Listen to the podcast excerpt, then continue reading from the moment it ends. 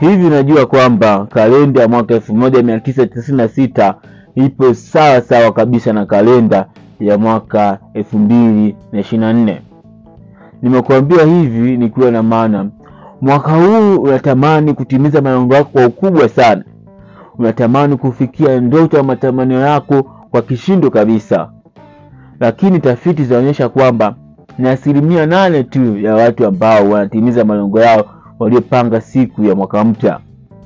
Hata wewe inawezekana tarehe moja mwezi wa kwanza mwaka huu elfu mbili na ishirini na nne ulipanga malengo na ukiwa na hamasa kubwa, motisha kubwa na mzuka usiopimika, lakini ikishafika baada ya muda hamasa inatoweka, motisha inapotea, mzuka unakufa. Unasema pengine labda elfu mbili na ishirini na tano utatimiza malengo yako.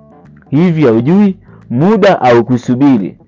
Hivyo basi unahitaji kujua vitu gani ukifanya unaweza kufanikisha mwaka 2024 kwa kishindo, kuanzia Januari hadi to Disemba, kuanzia mwezi wa kwanza mpaka mwezi wa kumi na mbili.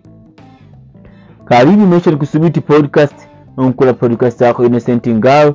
Hii hapa ni episode maalum ambayo nimeiandaa kwa ajili yako ili uweze kutimiza mwaka 2024 kwa mafanikio na matokeo makubwa. Haitakuwa rahisi, lakini inawezekana.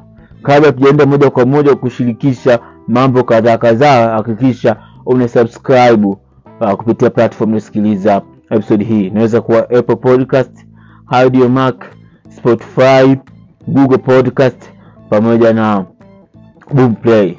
Ukifanya hivyo utakuwa umetisha sana. Siku ya leo tutajifunza mambo sita ya kufanya mwaka huu ili uweze kupata matokeo makubwa mwaka elfu mbili na ishirini na nne. Jambo la kwanza, panga malengo na mipango inayoeleweka. Hivi unajua nini unataka kwenye maisha yako? Inawezekana unasema una malengo, kumbe una ndoto ya matamanio yako. Hivi unajua malengo yana sifa kubwa ya kuandikwa. Ukiona mpaka leo hii imefika ujaandika malengo mahali popote, jua bado hauna malengo. Sifa ya pili ya malengo ni lazima yawe na ukomo. Unategemea lini ukamilisha malengo yako? Mwezi huu, mwezi wa sita, mwezi wa tisa, mwezi wa kumi, mwezi wa kumi na moja au wa kumi na mbili kabisa.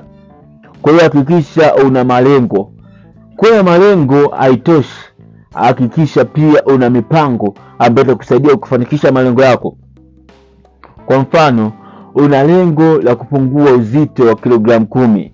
Mpango wako utakuwa ni kufanya mazoezi mara tano kwa wiki, na ndani ya hizo wiki unahakikisha unatumia dakika thelathini mpaka lisaa lizima kuhakikisha unafanya mazoezi ili uweze kupungua uzito. Kwa hiyo ukisema unataka kupungua uzito, ni lengo ndiyo, lakini ni lengo ambalo halieleweki, lengo ambalo halipimiki, lengo ambayo hawezi kufanya tathmini kujua kuna progress au kuna hatua napiga kutoka hapo ulipo kwenda hatua uh, zaidi ili kufanya lengo lako kuwa kweli. Kuhakikisha una mipango na malengo yenye kueleweka ili mwaka huu uweze kuwa mwaka mkubwa. Epuka kuwa na malengo mengi ambayo pengine yatafanya uchoke mapema na ukose ufanisi katika kuyafanya malengo yako kuwa kweli. Hivyo sikiliza episodi za chini, nimeelezea kanuni ya themanini na ishirini katika kupanga malengo yako. Kwa hiyo katika mwaka mzima hakikisha na malengo matatu au mawili ambayo utayapambania kwa kishindo kabisa, na pale utakapofanikisha malengo mengine yatafuatia. Hakikisha unapanga malengo yako kwa ukubwa na mipango inayoeleweka ili uweze kuwa na mwaka wa kishindo elfu mbili na ishirini na nne. Haitakuwa rahisi, lakini inawezekana. Kutimiza malengo sio tukio, ni mchakato wa muda mrefu. Kama unatimiza malengo ndani ya siku mmoja, pengine ni lengo ndogo sana, lakini ukiwa lengo kubwa, basi kuna hatua ndogo ndogo kila siku utazichukua ili kufanya malengo yako kuwa kweli. Jambo la pili, anza kujenga nidhamu binafsi. Nidhamu itakupeleka mbali ambapo hamasa isinge kufikisha. Hata wewe ni shahidi.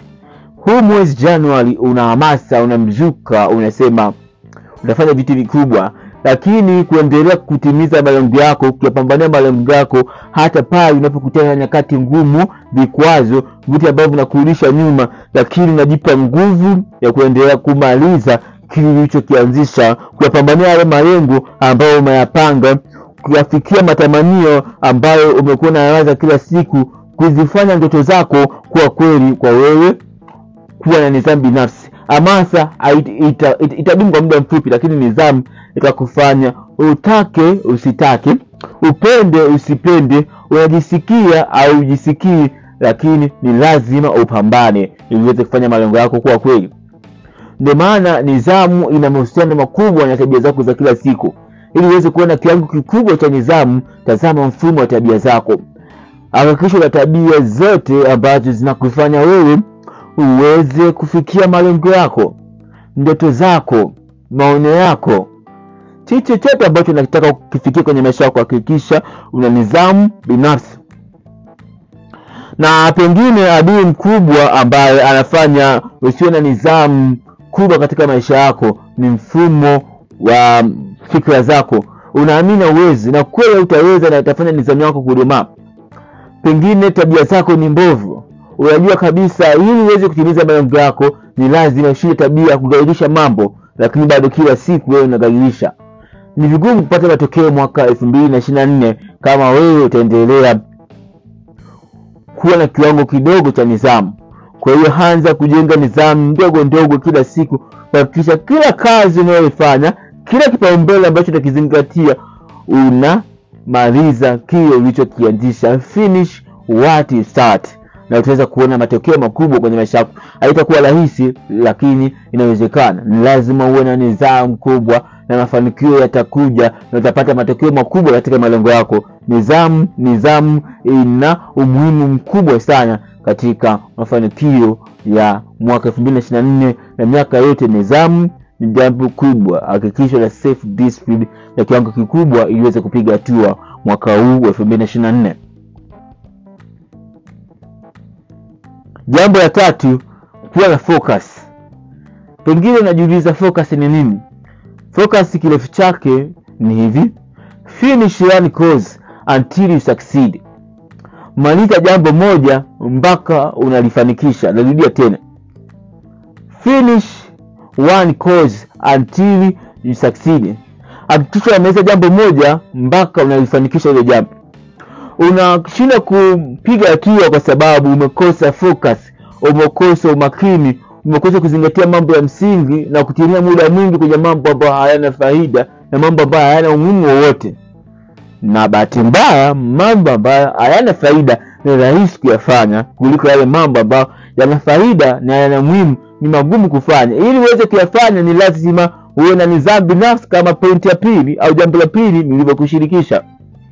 Kwa hiyo nidhamu binafsi itakusaidia wewe kuwa na focus, itakusaidia wewe kuweza kumaliza jambo moja kwa ufanisi, kuwa na umakini kwenye jambo moja pasipo kuruhusu vitu kukuharibia, kukuzuia kuendelea concentration, kuendelea mm, attention, kuendelea focus yako. Na jambo ambalo linaweza kukufanya ukapoteza focus ni mitandao ya kijamii, teknolojia. Unajikuta unataka kusoma kitabu ambacho kitabadili mtazamo wako, nasema ah, nasema baadaye, kwa ni chat. Unajikuta na chat wewe, unasahau kusoma kitabu kwa sababu umechoka. Unasema ah, kwanza niende nikasikiliza ka story ka udaku YouTube. Kumbe ungetumia muda huo kusikiliza audiobooks, ungesikiliza podcast, ungefanya jambo lolote ambalo lingekusogeza karibu ya malengo yako. Kuhakikisha katika malengo yako ambayo umeweka, hakikisha unakuwa na focus juu ya muda gani utaanza na muda gani utamaliza. Moja kwa moja utapata matokeo makubwa. Haitakuwa rahisi mwanzoni, lakini methali ya Kichina inasema kwamba safari ya mei elfu moja ilianza na hatua moja. Kwa hiyo anza sasa kuwa na umakini, kuzingatia jambo moja pasipo kuhusu distraction zozote. Inaweza kuwa social media, teknolojia, simu, marafiki, makelele. Hakikisha unajipa utulivu, kuifanya sauti yako ya ndani kuwa na mamlaka. akili yako kupembeniwa na kukupa suluhisho na njia nini ufanye ili mipango yako iweze kufanya kazi hatimaye uweze kutimiza malengo yako hakikisha unakuwa na focus finish one cause until you succeed nadhani umeipata point hakikisha unakuwa na fo focus jambo la nne weka vipaumbele. Ukiamka asubuhi jambo gani la kwanza huwa unafanya? Mchana unajishughulisha na nini? Na kabla ya kulala usiku huwa nini unafanya? Vipaumbele vitakusaidia kujua jambo gani la muhimu la kuanza jambo gani la kawaida litafuata na jambo gani utalimaliza. Asubuhi nini utafanya mchana nini kitafuata na usiku utamaliza jambo gani ili uweze kutimiza malengo yako hakikisha unaweka vipaumbele. Ndio maana ukisikiliza episode za chini nimeelezea jinsi ya kuandaa to-do list ili uweze kutimiza malengo yako. Hakikisha unasikiliza episode hiyo ya chini utaweza kujua namna gani ya kuweka to-do list ili uweze kuwa na vipaumbele vyenye faida vipaumbele vyenye umuhimu ili uweze kutimiza malengo yako. Faida kubwa ya kuweka vipaumbele itakusaidia kushinda tabia ya kugairisha mambo faida kuweka vipaumbele itakufanya wewe kuwa na focus. Faida ya kuweka vipaumbele itakusaidia kuwa na mwendelezo kwenye kile unachofanya. Usiwe mtu wa kugailisha gailisha, usiwe mtu wa kuailisha ilisha usiwe mtu wa kuweka visingizio utafanya baadaye au utafanya kesho. Haifai kabisa.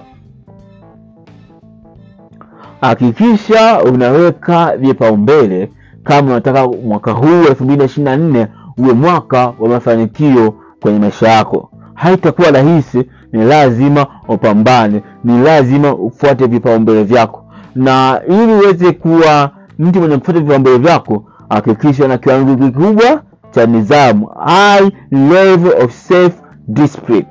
Kiwango kikubwa cha nidhamu binafsi. Jambo la tano tafuta maarifa tupo zama za utandawazi ambazo kupata taarifa na maarifa ni rahisi. Inawezekana unasoma sana vitabu inawezekana unasikiliza sana podcast audiobooks inawezekana unatazama sana video instagram tiktok au youtube. Inawezekana unasoma sana makala facebook twitter telegram instagram linkedin pinterest na kadhalika. Lakini usipokuwa tayari kuyafanyia kazi yale maarifa uliyojifunza huu mwaka unaweza usiwe wa matokeo makubwa. Tupo zama ambazo ujuzi uzoefu na maarifa ni jambo la msingi. Kuhakikisha unajifunza kadi unavyoweza na jambo la muhimu zaidi fanyia kazi yale ambayo unajifunza. Kama ambavyo nasikiliza episode mpaka muda huu na dhahiri wewe unahitaji kujifunza na utakuwa umefanya kosa kubwa baada ya kujifunza kupitia episodi hii aujaandika mahali popote point jambo uliojifunza itafanya akili yako kuto kuzingatia kwa sababu akili yako inakutana na mafuriko ya taarifa nyingi ndani ya siku nzima. Ili iweze kuwa na concentration iweze kukumbuka iweze kuzingatia make sure una write down uh, vitu na uweze ku- ku- ku- kujikumbushia mara kwa mara itakupa motisha itakupa nguvu itakupa hamasa kusonga mbele zaidi. Kwa hiyo make sure unajifunza unatafuta maarifa kupitia vyanzo mbalimbali vya maarifa. Nimekuwa nasisitiza sana tujifunze tusome sana vitabu tusikize sana podcast tusikize sana audiobooks tutazame video za Nauka wakina Ezi Jumanne Amos Mijonge. Wapo walimu wengi na mafundisho mengi mazuri. Make unajifunza kadi unavyoweza na unafanyia kazi yale ambayo umejifunza na matokeo yanakuja. Kwa hiyo usiache kujifunza kwa sababu mwisho wa kujifunza ni siku unayokufa kwa hiyo kujifunza hakuna kuhitimu.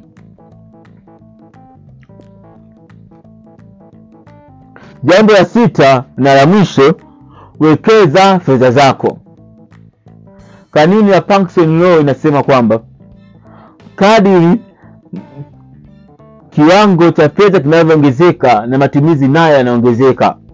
Ili uweze kuwa mwekezaji mzuri wa fedha zako inaweza kuwa katika uh, masoko ya hisa UTT AMIS hati biashara kipaji jasiriamali na jambo lolote ambayo ukiwekeza unapata faida. Hakikisha matumizi yako yanakuwa kidogo kuliko kipato chako. Hakikisha unakuwa utamaduni wa kuweka akiba kuanzia Januari ili Disemba usianze kulalamika, mbona watu wanaenda vacation, mbona watu wanatimiza wanafurahia hatua ndogo wanazopiga. Anza kuweka buku, anza kuweka jelo, anza kuweka elfu kumi, anza kuweka elfu tano.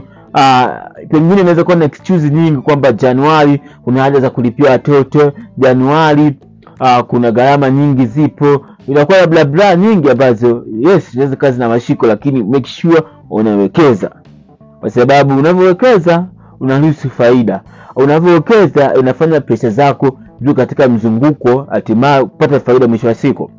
Wewe wekeza, wekeza kadiri unavyoweza, na matumizi yako yanakuwa kidogo uh, chi, uh, kidogo chini ya kipato chako ambacho unapata, na muhimu zaidi hakikisha unaishi kwa budget. Sikiliza sehemu za chini, imeelezea jinsi ya kutumia kanuni ya hamsini thelathini ishirini katika kupanga bajeti. Tuna kanuni nyingi imeelezea, make sure unasikiliza um, episodi hizo, utajifunza vingi sana.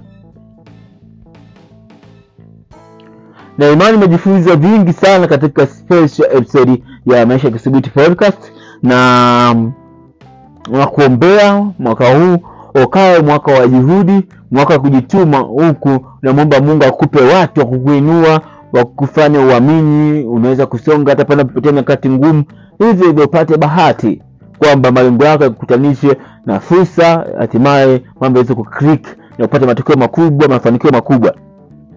Uh, haitakuwa rahisi, lazima upambane, lazima uwe mvumilivu, lazima ujue nini unataka, na mwisho wa siku uweze kuwa na furaha.